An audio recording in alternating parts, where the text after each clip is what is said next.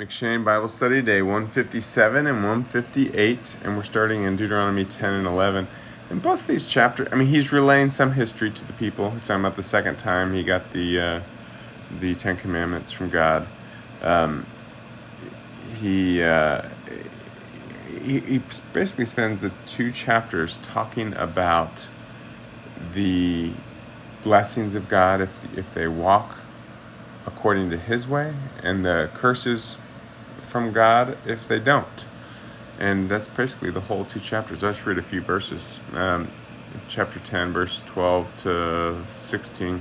And now, Israel, what does the Lord your God require of you but to fear the Lord your God, to walk in all his ways, to love him, to serve the Lord your God with all your heart and with all your soul, and to keep the commandments and statutes of the Lord, which I am commanding you today for your good. Behold, to the Lord your God belong heaven and the heaven of heavens, the earth and all that is in it. Yet the Lord set his heart in love on your fathers and chose their offspring after them, you above all peoples, as you are this day. Circumcise therefore the foreskin of your heart, and be no longer stubborn. So this idea that uh, in the in the Old Testament it was circumcising, uh, you know, the the physical. And then the New Testament gives understanding of it, that being about your heart. It's actually in the law of Moses, this idea that, look, the circumcision of the body is more, again, a picture, a type or a shadow of you circumcising your heart. But he says it clearly, walk according to my way. Be a people set apart for me, and you'll be blessed in all that you do.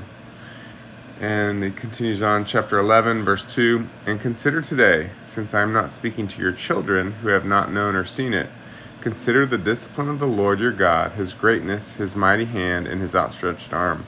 A couple things in this chapter remind me of Jesus. Jesus, when Thomas wants to see the hole in Jesus' side after he's raised from the dead, he says, you know, blessed for you for seeing it, but even more blessed are those who don't see it and still believe. Here, he's talking through Moses, kind of similar things. You people have seen all this. There will come a people after you who have not seen this. So you need to establish the culture so that they grow up in this understanding and in my ways, okay? And then, you know, he again, he just talks. It, it's, it's, I, I think it's beautiful to read these promises because they all point to what he's promising us.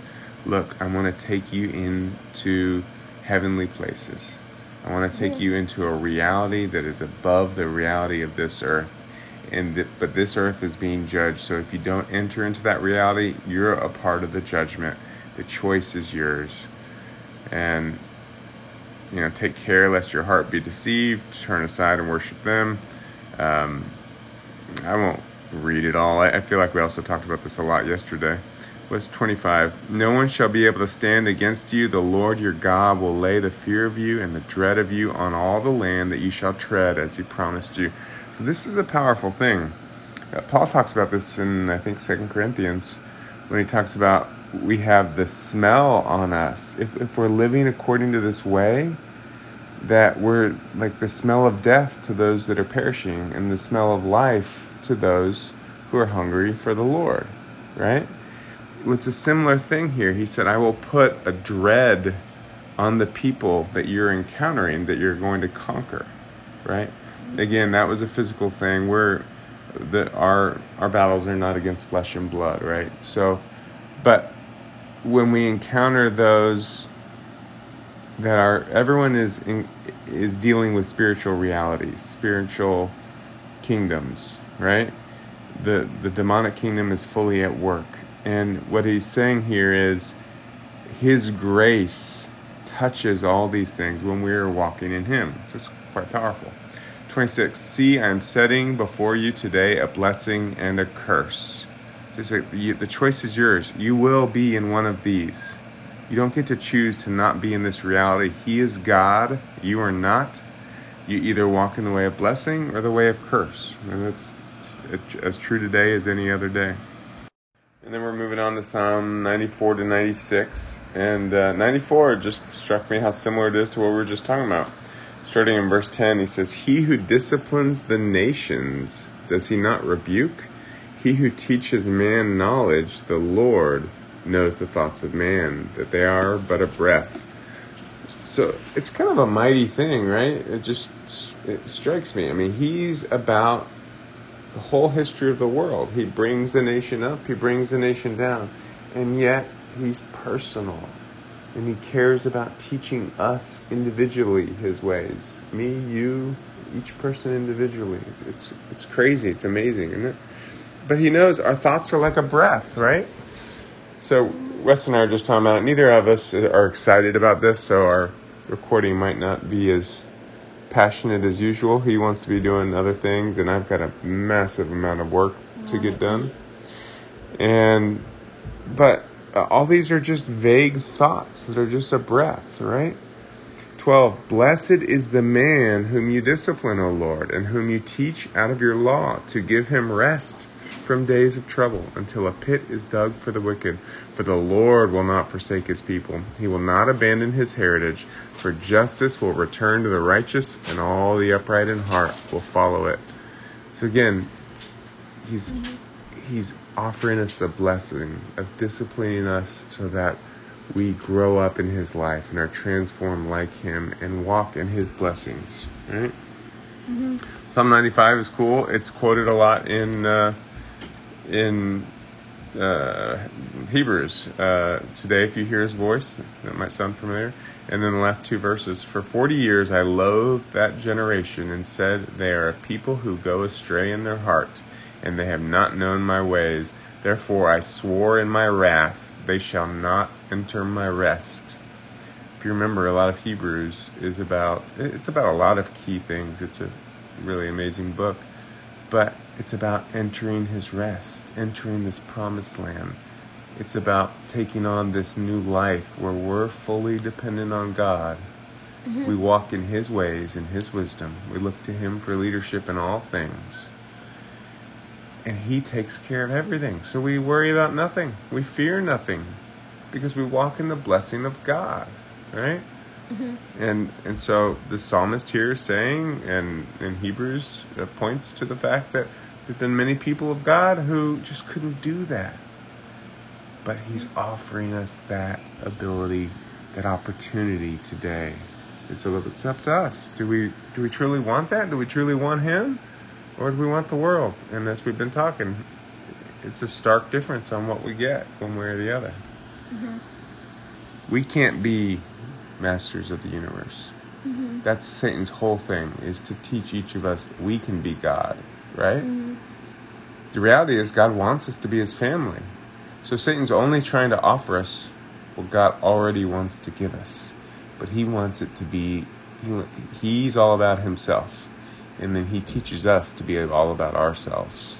You see that? Mm-hmm. God says, no, that's not who I am. That's not my way. That is a self-destructive path. And mm-hmm. it, I, I cannot bless that.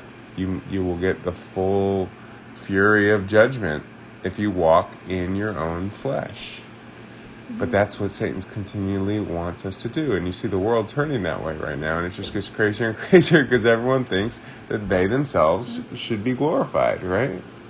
Mm-hmm. So that he's God's saying, look, there's two paths. Which one do you want? The one of wisdom and blessing, or the one where you glorify yourself now, but you end up in, you know, that's a terrible place, to keep it short.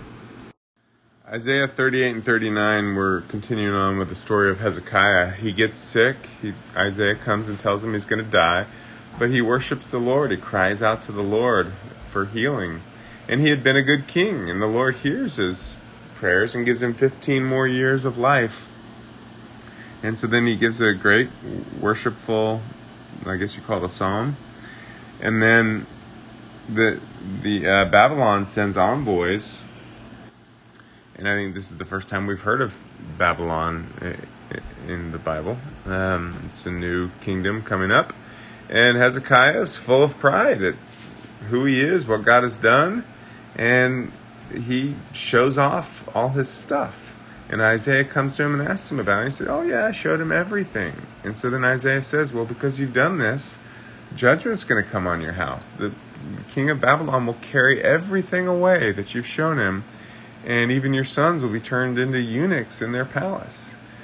And Hezekiah isn't even worried about this. He's supposed to be king of the whole country, but he thinks, oh, as long as it doesn't happen while I'm alive, it's all good, right?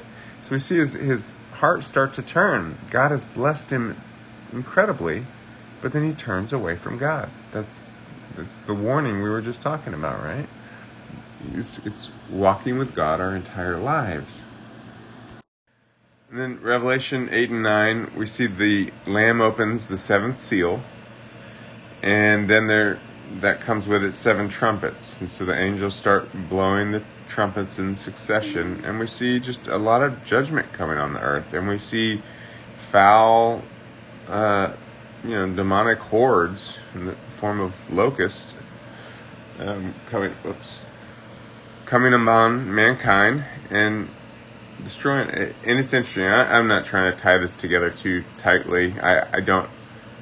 I, The Lord has never shown me as far as these trumpets or these seals. This is exactly this time. And so I, I make no such claims. Okay, I don't want it to sound like I'm saying something bigger than I am. But it's interesting, these locust things and uh, and uh, the that word I put out a couple years ago before, the, it was actually right about the time, I didn't know at the time, but it was about the time that the uh, virus stuff was starting. I put out a word about the times of the judgment and blessing of God beginning. And of course we find out a few months later, that's the time when the virus started in China. And then, um, so uh, everything's kind of changed. Well, something I noticed this week, which I didn't know, because we get cicadas, mine, mine was based on noticing a lot of cicadas that year. And uh, we get cicadas every year. But apparently in the East Coast, they only come once every seventeen years. And apparently right now is the time that they're there. And so I find that kind of a, a fascinating sign. But then, so we have these uh, locusts, just, you know, and, and and I wouldn't take this to be literally that there'll be tons of actual locusts. I th- take this to mean spiritually demonic hordes just messing with people. But they don't know that that's what it is. They just know everyone's angry at everybody, and there's all kinds of difficulties in the world, right? But they were told not to, this is verse four, Revelation nine four, they were told not to harm the grass of the earth or any green plant or any tree, but only those people who do not have the seal of God on their foreheads. So, again, there's difficulties going, but the, the even these these things that have set themselves apart from God and his people, they have no power over God, right? So God is allowing them to do this thing because it's a it's a world that must be judged in order for his final plans for mankind and all creation to come about. But he he still gives permission. And he says, you do not have permission to touch those with the sign on their forehead. What is the sign on their forehead? It's the mind of Christ. It's, the, it's those walking in his spirit, right? And then verse twenty says, the rest of mankind who were not killed by the plagues did not repent of the works of their hands, nor give up worshiping demons and idols of gold and silver. It goes on, various sins. So just like we saw in the plagues of Egypt, we, we kept seeing plagues, but the king's heart was hard. Right, the king's heart was hard, and uh, and so it, it took more and more things. Uh, right, it came in waves and waves. So, you know, I, I think we should expect the same in our day, and I, I think we're seeing that with various things. Um, but again, to to try to lift that up, um, that's how the chapter ends. Again, they cannot harm those who have the seal of God on their forehead. When we walk in his ways, we walk in blessing. And he's saying, come, I want everyone to walk in my ways. He doesn't want anyone to be apart from him. But he always lets us choose how we want to live our life. All right? That's all I have today. God bless you. God bless you.